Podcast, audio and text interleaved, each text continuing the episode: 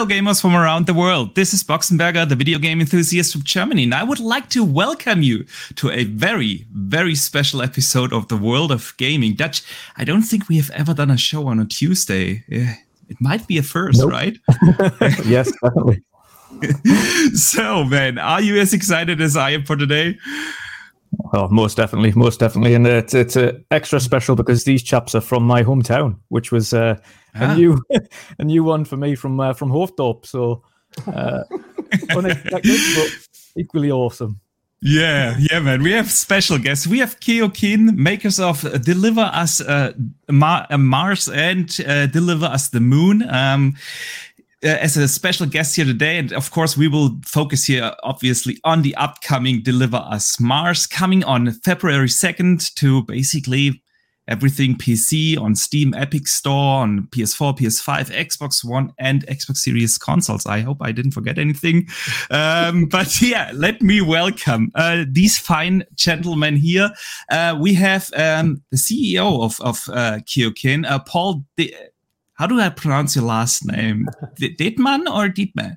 It, both ways are fine with me. Like you can say Dietman, which is more Dutch. Dietman becomes a little bit more English, but it's uh, it's all good. All right, all right. Uh, welcome to you and to technical artist Daniel Tolkar. Uh, welcome to the show. Thank thanks very much. Yeah, thanks yeah, for having us. Happy to be here. Oh, it's awesome that you you guys made it. Um, and yeah, let me also welcome um, our fantastic community. This chat is already filling up. A big welcome, of course, to everyone who's watching us uh, live here today. And of course, to the hundreds of listeners around the podcast services on Spotify, Apple Podcasts, Google Podcasts. You know where to find the world of gaming. So today we want to make it count. Um, and usually, gentlemen, we introduce our guests um, by uh, asking them a couple of questions about their gaming history. So before we talk about Deliver Us Mars, uh, we will have a couple of rapid fire questions for you. So what was the first ga- uh, game or game console that you played on? Where did gaming start for you? I think it was uh, the Nintendo actually. Uh, although I, my my uh, my brain goes always to the PlayStation One as something that I really developed a, a, a mm. passion for for games for, but uh, the, the first one I think I touched was the, the Nintendo with my friends, definitely. Nice. You? Yeah, I have Daniel? also played a lot on the Nintendo 64. I think that was some of my first. Um, and also on PC. Um, when I was really small, I used to play a lot of uh, Tim, the Incredible Machine. I don't know if you know that game. It's like super old, and you had to make all okay. these contraptions. Um, I think that was some of my first gaming experience. That's cool. That's cool. And um, what are some some of your favorite games of all time? Oh my god, uh, that's that's a tough one. All time, I would think. Uh, I really enjoyed the last God of War. Um, oh yeah. Um, yeah, I really enjoyed that. The, the way they reinvented the series. Um, mm. uh, and if I would have to go for most played, I think I've played uh, Rocket League the most. Oh, I think I've got about 600 hours in Rocket League. Which, uh, yeah, I really enjoy it. Oh, that's even more than my my Age of Empires addiction. So kudos. no, for me, I guess uh, it's always like these rich, like big experiences. So uh, classics like Tomb Raider kind of started off oh, yeah. with that. We're saying, wow, we can make like this huge Indiana Jones experience um, from the beginning. So I still love the series very much. Uh, but lately, of course, the, the, narrative, like The Last of Us 2, really touched my heart in how you can create a piece of art out of a game. Really, that's kind of very controversial to a, a lot of extents, but it's um, uh, yeah, it's that it's like the, the high fidelity of things and the richness of these worlds are always speaking to me. So it can be probably the next game that still needs to be made will be my favorite. So nice, very nice awesome stuff. Awesome stuff. Yeah, I was going to ask as well for both of yourselves, uh, what what it is that got you both into game development? I know everyone's story is a little bit different, but uh, yeah, what? How did you both get into that in the first place? Uh, I think it started off with uh, my brother and I playing in the back garden. So we had like a little uh, camcorder uh, recording kind of stuff like uh, Star Wars and, and, and 007, but then our own take to it. We did our like little original films and that developed into eventually uh, binding forces and then because it's very playful in the beginning, you're just playing as a kid and you're trying to uh, relive kind of an, an, imagination that you have in your head or maybe the cool films that you have been seeing. Uh, and very naturally, I think we made the step into saying, hey, let's uh, let's maybe create something of our own. So it started with like little comic books to I know audio tapes that we were doing. So we just recorded some audio tapes and stories about our imaginary uh, fluffy toys and stuff. Um, and that became uh, films, and that became eventually small uh, games. I think my brother was doing game development at the time. I was doing more audio engineering. Uh, and then we combined these forces like, hey, how can we create these um, auditory worlds, combine it with graphics, and make it really believable? Um, so yeah, I, I, guess by just playing around, by just being a kid. That's cool. And uh, for me, I started um, going to school for uh, media and culture, which is really focused on TV and movies. Um, but after about six months, I realized this is too theoretical for me and too, too hands off. Like it feels very distant. Um, so then I decided to study game development, the same study as Koen did, um, his brother. And um, well, at that point, you were kind of starting up the business, and at some point, I got, got had to get an internship, uh, and I got an internship at Keoken um, for six months, and then I went back to school and like, oh, now I'm back at school. I don't, I kind of, it feels off, you know. So um, six months of school passed by. Yeah, game development. I learned a bit more, and then I needed to do another internship. Um, which I did earlier than what I was supposed to. But uh, yeah, I wanted to do it because I wanted to work. And mm-hmm. then mm-hmm. did another six months internship. And then uh, during that summer holidays, I think Koen asked me, like, would you want to come work for us? And uh, I didn't have to think about that for a long time. Uh, so yeah, then I said, yes, of course, I- would love to just start working. So I quit my uh, study and just became technical artist at uh, Keoken. And that's how I rolled into this whole mess. well, judging from the first game, uh, it, it's anything else than a mess. Uh, we, we, are big fans of the of of Deliver Us uh, the Moon. Um, I actually went back uh, to my review, and I I, uh, I, I quote now from from that review, and I said back then uh, Deliver Us the Moon captures the loneliness in space in a perfect way. So, yeah, um, where, where, now we, we, we are um, almost three years later. Um, Deliver Us Mars, the sequel, is going to come out soon. Um, you made the hard decision to delay it. I can imagine it wasn't easy. Um, if it's okay with you, I just make you a little bit smaller because I captured some of the already released footage and I have to change, of course, the overlay as well. So there we go. And then we just uh, watch a couple of the reveal trailers and, and story trailers in parallel while we chat. So uh, in case someone hasn't seen uh, the, the footage yet, uh, they can watch it. Um, so yeah, um, deliver us Mars now when did the development start and what was the decision to make like a, a sequel another another standalone story? Um, yeah good good question. I think it's uh, uh, the people that were playing deliver us the moon and of course we were learning to to to create a company and also developing a game at the same time. And and most of us were very young and very green very naive trying to create this rich 3d experience um, so what we witnessed is that a lot of people really love what we have been creating, but they wanted more. So some people said, "Hey, it was on the short side of things. Like we love the experience, but we want to stay in this environment."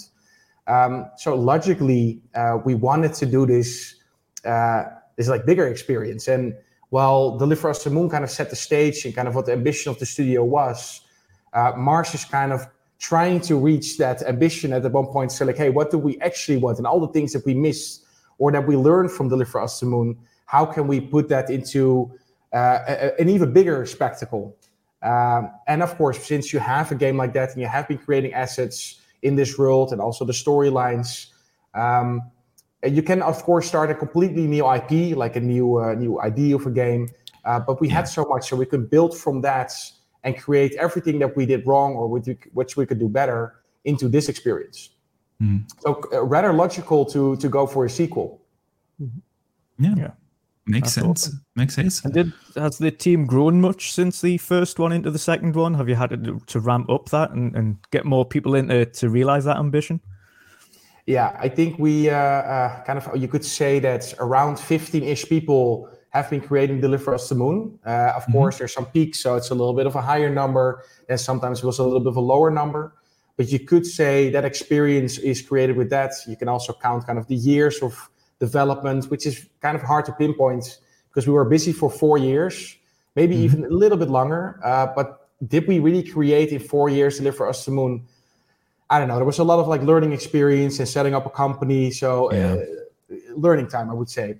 Um, but now, yeah, I think we uh, ramped it up to uh, 30 to 40 people, 40 people really at tops when we have some extra freelancers, and we call our SWAT mm. team, that really makes sure that we can get the high fidelity that we want to. Um, but yeah, you could say it, it definitely doubled um, in size. Um, and then on, te- on, on peaks, it even more than doubled. Mm-hmm. Nice. Sweet. Yeah. Does it also more or less translate to, to, the game? So is like the, the game itself like double the size, or where where what are some of the ambitions there in in how you grow want to grow like Deliver Us Mars compared to Moon? Well, yeah, the game uh, definitely is larger than Deliver Us yeah. the Moon. We we um, of course, we have more people, we have more assets to create, we have more locations and some new things. Um, so we went from Deliver Us the Moon, and we can take some of that stuff and, and reuse it a little, but we also want to make a new game, so it has to add on to that. Yeah. Uh, and of course, it's a new planet, so we have to make a whole new planet. Yeah. Um, yeah, so, yeah. I, I think as well, like on the, on the length, especially on that one, it's like people mm. wanted more. So we said like, okay, can we create a rich experience, uh, but then also amp everything up. So we didn't use facial animation, for example, in the yeah. first one, but to really convey this narrative story and something that we are proven and deliver us moon that we can really convey this mystery, this loneliness, but also kind of the narrative that you uh, unravel along your play we said, how can we even deepen that experience? So we really went full force on animation, mocap. So mm-hmm. uh, I would almost say on everything that you know from Deliver Us the Moon, we ramped it up. So in terms of game length, in terms of animation and narrative, in terms of gameplay. So uh, some of the puzzles that you remember and environmental hazards for Moon, of course, they will return, something that the people like. But also we ramped up on that. So now we have a whole climbing mechanic in to to even be a, a great addition to your whole journey. So yeah, we've seen I, that with the Axis, like yeah. Tomb Raider style. Yeah, yeah, that's that's what we are going for. Like it mm-hmm. needs to be this this real rich astronaut experience that you're going into yeah. space. You need to feel that you have this whole adventure, and of course, like all the the, the issues and problems that you uh, encounter on your way. Um, and it needed to be kind of an, an addition to it. So it's not so much of hey, this is a sequel, kind of like a Taken one to Taken two, and we say, hey, this yeah. kind of worked, let's do it again, but maybe amp it up here and there. Really, on every front, we try to be a completely different game almost, but still be in the same realm of Deliver Us. Nice, nice, awesome. I was going to say, uh, as well as the the axes, of course, which we have seen. Is there any other new mechanics that are in the game that we haven't seen yet? what can we uh, can we reveal that you can't reveal? I would say one of the biggest things is the climbing, and of course, like you you, you see that a lot. We uh, we do have a little bit of a different system. So for you need to be kind of um, uh, skilled also to climb this wall and make sure that you really don't fall off. So it's not as an easy just grab on and you have to just uh, make your way through it by movement, but you have to really be technical with your controller or with your keyboard and mouse uh, okay. to make sure you don't fall. So there's a little bit of an, uh, an urgency in the way you play actually these uh, these climbing sequences. And the better you get at climbing, the faster you can move through the level. Like on the video you now see, you can just let yourself drop a little bit, but if you're going too fast, you can't just pick up back back up. Okay. Um, so yeah, there's a, a, little bit of a learning curve in climbing. It's not just stepping on the wall and moving around. Okay. Yeah, a bit bit more of a survival element to the climbing as opposed to just essentially clicking on a button and climbing. exactly. Yeah. and then again with the, the puzzles, uh, so the puzzles we ramp it up. So in the beginning it's a little bit more simple, and then we ramp it up mm-hmm. and we use the MPT, so kind of the, the energy transmitter that you know from Deliver Us, but now in a more exploited way. So you need to solve all these puzzles to get your way through it. Uh, um, kind of discover as well things that were blocked before. Maybe somebody sabotaged it or something. Like it's um, it's very intertwined with the narrative as well. Why some things are blocked or not, and it's for you to find out what's going on. okay, okay, and, that sounds um, yeah. And um, for example, all of the platforming, because we had a little bit of platforming in Deliver Us the Moon as well. Yeah. You had to jump and everything. Um, well, we really upgraded our whole locomotion system. So the jumping and the climbing and clambering. So now if you just don't make a jump, you can still like grab on and climb on. Um, so there's a bunch of yeah smaller quality of life improvements to that as well that will yeah really make it feel more real instead of yeah missing your jump and then falling straight down. Nice, nice. Yeah, so, sounds like there there's a lot of new stuff coming uh, here. Um, we've also seen from the trailers and uh, some of the reveal stuff that the protagonist Kathy, um, is her name if uh, if I'm correct here, um, uh, that she barely survived the crash on Mars at, at the beginning, and from um, the trailers we've we've seen um, a lot of well, in, at least in the trailers, it, it looked like there's a little bit more focus on her on her. Like we had it in on uh, in deliver us the moon where we you were mostly alone and character building was uh, are probably not the main focus. So is this gonna change here in deliver us mars? Will we see more character development from um uh, with kathy here? And yeah yeah, no, we, we have a, we have a full cast for this one. So uh, uh, there was this whole casting process, and we have we were lucky enough to work with people that worked on Resident Evil, for example, or even hmm. Netflix. Mm. So um, uh, Kathy, which is great, which is uh, Ellise Chappell, um, who uh, we casted. She was in um, Poldark from Netflix for the people that know that. Oh. Uh, nice. But it, it, it, took a real while to really get to an emotion of it. Uh, maybe in comparison to Moon, uh, this is extremely expensive. So this is very hard on development to create something mm-hmm. like that. It's really believable animation, mocap and stuff. So in a way, we also use a closed-off helmet uh, in the first one because uh, resources wouldn't let us to even portray something uh, uh, big as that we created now with Mars. but now we could. So yeah, there's a whole rich cast. There's this whole kind of family drama that takes takes to play, and Kathy's in the middle of that. Um, you will witness a little bit from her past. Uh, you will witness a little bit about how uh, she was as a child, and you would witness something um, how she has kind of developed her motives in doing so, or why she is on Mars. Um, it's maybe not only to to find a solution for Earth and a solution for humanity, but maybe mm-hmm. there's a more of a personal interest to this as well. And that's of course very much of a close to the heart story, something that everybody with siblings or everybody with friends and uh, loved ones could relate to. And especially if you tell a story like this, like Among the Stars, you want something close to the heart, something that can resonate with everybody that is just sitting in his uh, in his room playing this game, that they can relate to this. That was very important to us. Awesome, awesome. Um, so um, story wise, um, we are set a couple of years after after Moon. Um, on your homepage, it, uh, I want to read from that. Uh, it says, after a mysterious distress call from Mars, join the Sapphire and its crew as the journey uh, to the Red Planet seek to recover the Ark colony ship stolen by the mysterious Outward and with them ensure the survival of humanity race. Um, you already mentioned that it's um, not just this like epic quest that it, that it's that it's a little bit also about well the story of Kathy and and her um, well attachment to the story.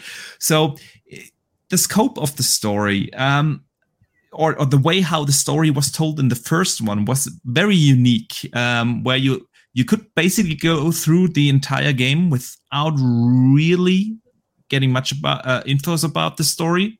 A couple of uh, minor things you caught, but uh, if you invested the time, like uh, with the holograms and everything, uh, is is this going to be the same way, or will we see more cutscenes and everything? Um, how is the story presented here? yeah, we definitely have um, a lot more ways to tell the story now. Um, since this is a bigger game, we can have better cutscenes. We have facial animations. We have mm-hmm. motion capture. So these scenes are really played out. Um, of course, in the first game, you had some holograms that you would see and everything. We still have yeah. some of those. Um, but there's also a lot more real people this time. yeah, okay. in the first game, of course, you only had Rolf. Um, but now, oh, spoiler alert for anybody who hasn't played it. Yeah. Um, but yeah, right now we have a lot more resources and, and experience also finally mm. to create these kinds of experiences. So yeah, we're leaning a lot more on the actual visual storytelling with real people and faces and yeah. Yeah, it's uh, there's. I think we, we recorded more than a, a full feature film on cinematics, uh, so there there is a lot in it, but not in the likes that you would say, oh, um, it it does ramp down from a game. Like we're we're not making a movie as much as we are influenced by cinema. It's it needs to be a game. You need to play around, yeah. but it needs to be this play by play experience. So from this moment that you're climbing to solving a puzzle to having a cinematic of the narrative that goes a little bit deeper to a hologram. So we really try to um, yeah to make the discovery there, but then also kind of have the player on the hook to say, hey, this is kind of interesting. Hey, there's a little bit of a lower beat. Oh, this is, mm-hmm. becomes a little bit emotional. Hey, this is more frightening. And you kind of go on a play by play way through the game. Uh, kind of similar what we did with Moon only now amped up with kind of just bigger and just uh, more extreme, more believable animations, more uh, facial expressions, emotions. Uh, it's definitely going to be a roller coaster of uh, of drama uh, and and kind of the the terror of these hazardous environments.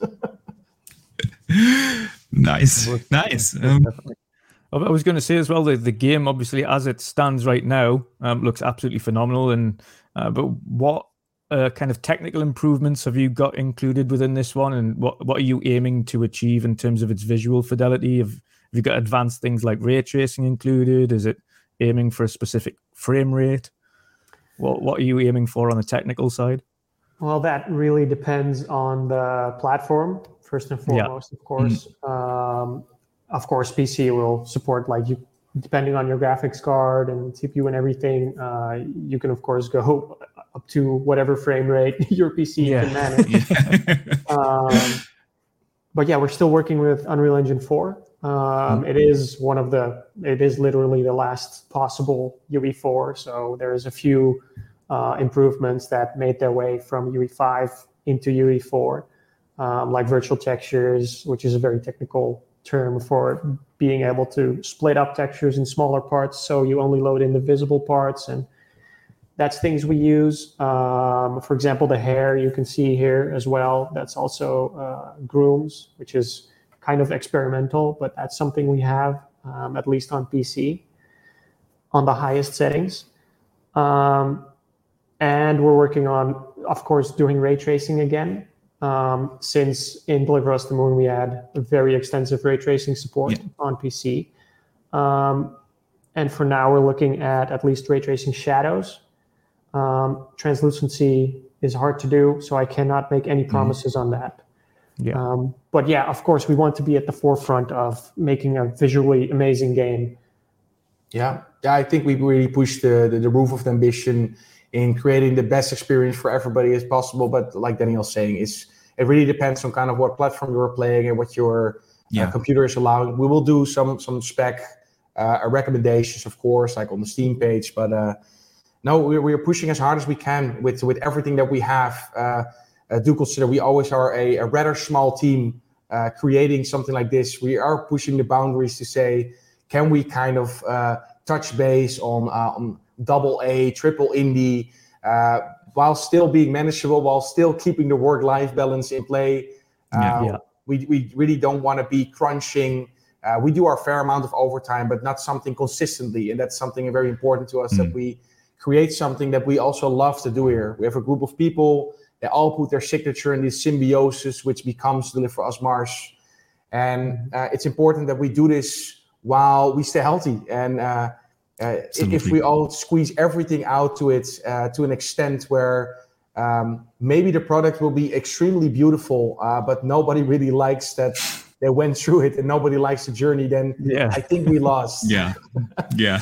um, yeah. So till now, yeah, sure, we do our fair amount of overtime, uh, but this is really more of a decision if we if we do so. Uh, but for now, it's very of a healthy work-life balance to create something like this and pushing kind of the highest fidelity as we can till now. Yeah, that's very good to hear. So, um, we assume, um, judging, of course, from what we have seen so far from Keoken, that uh, this is a big part for the studio, like great work culture.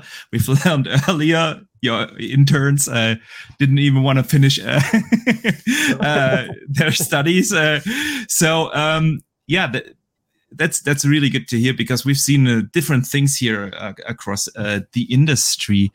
Um, good stuff here. Um, hang on my my question list just disappeared.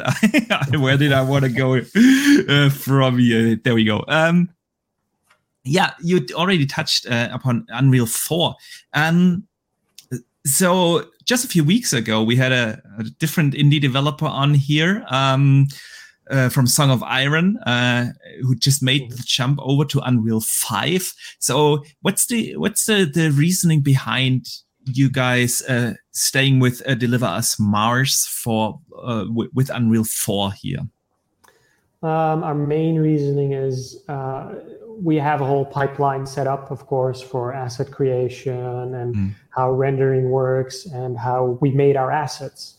Yeah. Um, and just upgrading to UE5 could happen, but it's we don't have that big of a tech team to facilitate all these changes and then also have the delay of everybody learning to work with UE5. And so everything added together, it would just have taken us, uh, us specifically, our team, uh, a little too long. And we were feeling very confident that we could make a beautiful game uh, just in UE4 27. Yeah. Uh, so that's mainly the reason for us. It didn't give enough benefit directly to make a even better game than it might have been. Yeah. Now it's also yeah. kind of the, the, starting point. So for yeah. a lot of people, that it's very easy to say, "Oh, uh, why don't you just flip it?" It's like, uh, "Why don't yeah. you make a, a switch port, or why don't you make mm-hmm. uh, just a click on the button and export go to PlayStation Five?" It's, it's, it's a lot. Like we, we are creating at this point, we are creating five platforms at once. We are in this odd position that we need to create the the old gen. So it's like PlayStation Four and Xbox One uh, while doing PC, also PlayStation 5, also Xbox Series X, which is five platforms all at once, which is rather insane for a studio our size. We yeah. are doing it. Then again, if you also want to do a an update on, a, on an engine, I think at, at, one point it could be beneficial. Uh, I think you wouldn't really witness this as a player to say, "Wow, uh, I wish this was made like on this engine." Uh, but definitely, the games forward will all be Unreal Five engine. But this was just yeah. you started at some point it's more of like version control uh, that you keep in check that it wouldn't really make sense to do it. And uh, the visual fidelity uh, doesn't really um, bleed from it from not choosing it right now. Okay.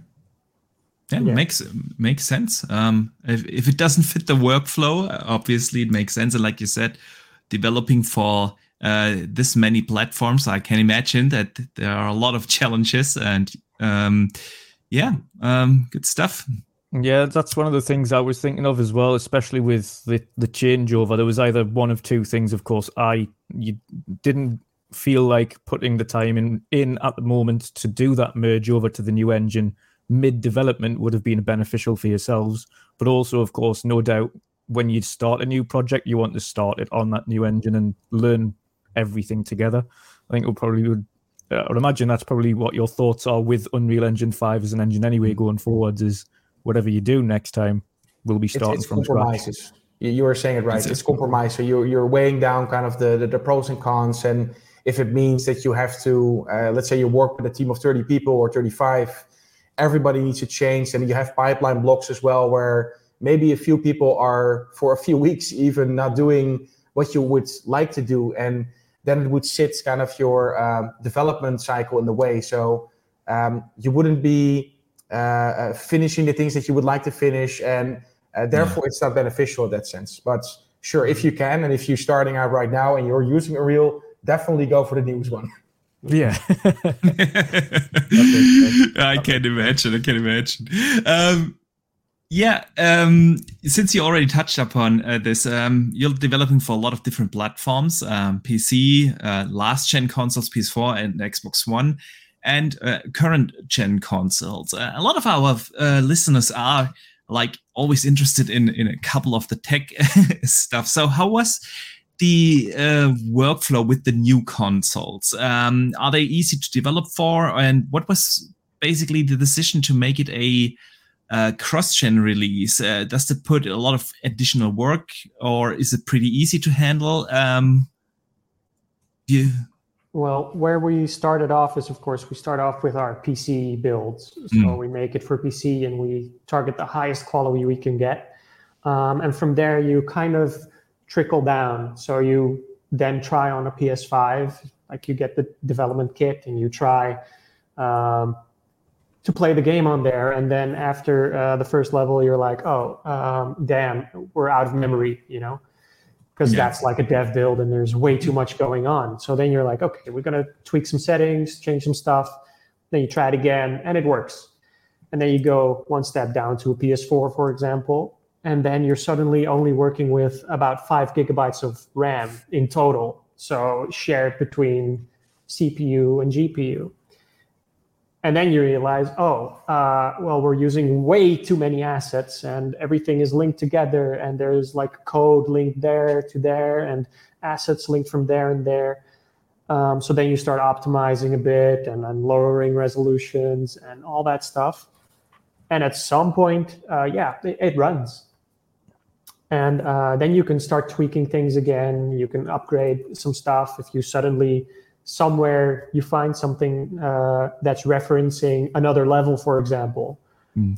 and then you're like oh wait but now that means we have a whole bunch of things that should only be in that level also loaded in this level. So you find that you kill that reference and it doesn't get loaded into that level anymore. And you might suddenly have like 500 or 600 extra megabytes to work with suddenly yeah. and then you can up the quality again and that's how our optimization workflow goes continuously and uh, yeah it, it's relatively easy to develop for these consoles um, they're all their sdks especially old gen uh, ps4 and xbox one uh, their workflows have been set in stone for so long they're out and it's really very straightforward for both. Um, for the next gen consoles, there's a lot less documentation, mm-hmm. um, but luckily Unreal has a developer network, um, like a huge forum for developers, uh, where you can just ask questions to the developers of Unreal themselves, or okay. other developers could also be on there that have experience with developing for these consoles.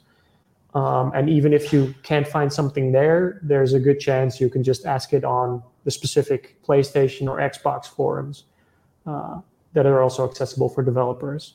And at some point, you will probably find your answers because um, it, it, it, doesn't happen a lot that, especially yeah. for PS4 and Xbox One, that somebody hasn't had your problem yet.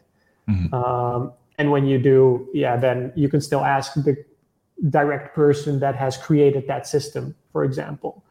Uh, so we had some issues with, I think, the virtual texturing okay. uh, on certain consoles, and we just asked like, uh, "Hey, um, we get this crash at this point. Um, why is this happening?" And then they say, "Oh yeah, I know that. Um, I made this later, but now in UE5 this has changed."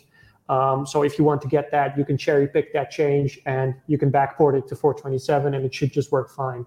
So that's what we do. We take like a specific change from UE5 and we take that little piece of code and we put it in our UE 427 because they're not that insanely different in some uh, senses, especially with virtual textures being tested in 427. Okay. Um, so we can take those changes back and then it's fixed. So those are really fun things to to yeah figure out and then kind of make our own merging version of UE 427, which is like the bulk of everything we have is yeah. 427. Um, but there's like tiny little specks of UE5 shining through. a bit of a hybrid. sort of, yeah, yeah, yeah, but it's still 99.9% of uh, UE 427. Okay. Yeah. Nice. nice. And of course, we've we've seen a lot. We've spoke a lot about the the, the visual te- uh, changes and the technical changes on that aspect. But of course, from an audio perspective, is there is there any additional audio benefits you get on on this new version of uh, of the game? Of course, play with uh, on Mars. Uh, well, technically, we still use Fmod. Uh, so for the 1st mm-hmm. game, we used Fmod, and now again, Fmod. We are well, as far as I know, we have uh, a lot of experience with it and good experiences as well. Um, there have been some updates. Um, we got an extra audio designer, Bus. Yeah, who's full really time. We, uh, we got some additional team to it as well. Um, yeah, it's uh, it's a bigger, uh, larger soundtrack. We we really yeah. experimented with some kind of uses of Fmod as well to say mm-hmm. how can you make certain environments sound different.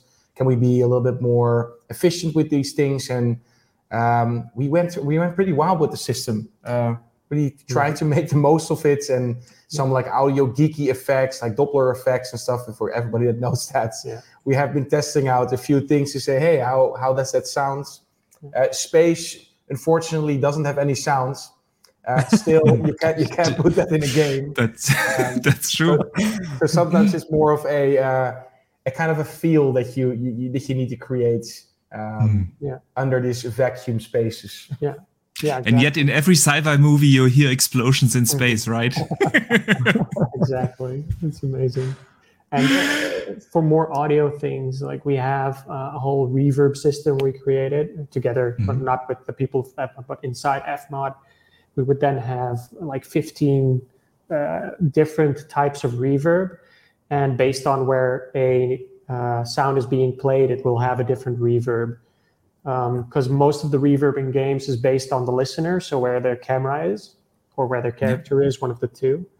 Um, but we wanted it to be a bit more realistic and feel, yeah, feel more real. So we now have a system where if a sound plays inside a small room, you will hear it as if it's in a small room, if you even if you're slightly outside that room it will make a change on the kind of the reflections. Yeah. A lot of people would call it an echo, but it's uh, it's actually reverb. Uh, it's similar for the people that are listening. It's like, wow, this is like way too audio nerdy. Uh, think about kind of how a room sounds in a church. It sounds like with a with a huge kind of echo. Uh, while in a smaller room where there's a lot of uh, let's say uh, mattresses around you, it's kind of almost dead. So there's no really reflections coming if it get absorbed by the wall. Yeah. So uh, yeah, we, we played around a lot with that. So uh, no, for the people that love soundtracks, love sounds, uh, man, you're in for a treat. Looking forward to it. Looking forward to it. Yeah, um, we are almost at, at the end uh, of uh, of our chance chat with you guys, but of course there is a big question. Um, I've been asked that up front to uh, definitely ask this question, and it's about publishing. Uh, the game comes obviously to PC, PS4, PS5, Xbox One, and Series consoles. Um, but since the first one came to Game Pass. Uh, a lot of people ask themselves, will we see this game on either Game Pass or PS Plus? It's uh, it's not something that we have committed to right now. Uh, we have okay. great relationship with PlayStation and with Xbox, uh, so definitely could happen in the future. Uh, but it's not something that we committed to. So for now, it's all the consoles. So everybody that has these consoles, you can play it, uh, and and we'll see about Game Pass or PlayStation Plus or stuff. It's what I said. Great relationships with them and nothing set in stone. Sweet, sweet. Yeah. So, um, yeah, February 2nd. Um, that's the date uh, you have set in stone. That's uh, like a little bit more than two months now. Um, so how are you feeling? Um, you're good on track the, uh, for for the release. How is the is the the feeling in the studio right now? Pretty good. Uh, yeah, yeah you, I think it's pretty good. Uh, yeah. fairly relaxed, all of us. Uh, the extra month really gave us a lot of space mm. to breathe, and yeah, it, it, it's it's really going to be an amazing game in my eyes. Uh, I, I, love what we're doing, and yeah, I yeah. don't. Yeah, I feel we're all very relaxed given that we're releasing in a few months. Very optimistic. Yeah. Uh, there's some uh, some cool press events coming in. Uh, there's cool. a few. I almost dropped down kind of what it is, but I can't still yet. But uh, there is um, no. We are we are very optimistic. This is going to be such a awesome experience, and uh, in a way, it's it's nice that we had this extra time for extra polish to make it even uh, a better, rich hmm. experience mm. for everybody to play on. Uh, but it's also in the same light so that we can't really wait anymore to share this with the world. Like we have been developing this now for some time, and we have been playing and playing and going around and around it, and we've seen it inside out. So at one point, you're really like it's like you're bursting to to make sure to launch this rocket into the abyss. Uh, well, almost like, uh, for for a little bit. I can't imagine. I can't imagine. Yeah. So, guys, um, if you haven't already, um, you know where to pre-order on console, and we make it very easy for you. You just click in the description of the of this YouTube show, and you will find uh, the link to the Steam uh, store and everything else, all the links to the socials and so on. Definitely make sure to wishlist the game. Uh, we've been saying it basically in every show we have a developer on, especially for indie games. Wishlisting on Steam helps them a lot. Um, so definitely make sure to wishlist. Pre-order, be excited. Um, I am uh, super excited for the game. Can't yeah. wait um, to play. I remember when it was first unveiled, Boxenberger, and the look on your face. So yeah, yeah. Yeah, uh, it's been we, have we've, we've done earlier this year. We've done uh, a show uh, dedicated to indie games and our most anticipated uh, indie games, and uh, this was my, my, number one. So thank you, gentlemen, for coming on the show, and chatting with us about Deliver Us Mars. Um, is there anything you want to let the the audience know? When when will we be able to see more of the game? Oh, uh, so defi- definitely the second of February that you can you can play the whole game. now, but, uh, for everybody that's following the channels, uh, of course, we are very transparent with our social media, trying to show a little yeah. bit like what's happened inside the studio, uh, trying to convey as, as most as we can kind of what's going on. We're doing some streams as well. Um, there is some uh, some very cool marketing beats coming. So if you just check out the socials uh, slowly but surely there's like dropping a few cool beats where you're like wow okay i uh, i can i can see a little bit more. We are dropping down little hints here and there um, where for everybody that really can't wait for the 2nd of february we'll be slowly getting a little bit of candy until that time. Sweet sweet yeah. So again, thanks for coming on. Um, it's been an absolute blast to chat with you, uh, guys. The game looks phenomenal. Um, so yeah, thank you again for the time. Yeah. Um, thank you. Thanks for having us. Thank you as well. Yeah. Thanks for yeah. compliments. absolutely. Absolutely. No. And uh, also, thank you everyone who watched us live here today or will be listening uh, on the, the podcast services around the globe after uh, the show ends. Of course, we will be back with the World of Gaming this Thursday with the regular edition uh, of the show. But uh, again, thanks so much to Keoken for coming on and giving us a chance to have this extraordinary uh, episode of the World of Gaming. Um, guys, we will talk about everything that happened in gaming this week on Thursday. Until then, thank you so much, and I'll see you the next time. And don't forget to game on.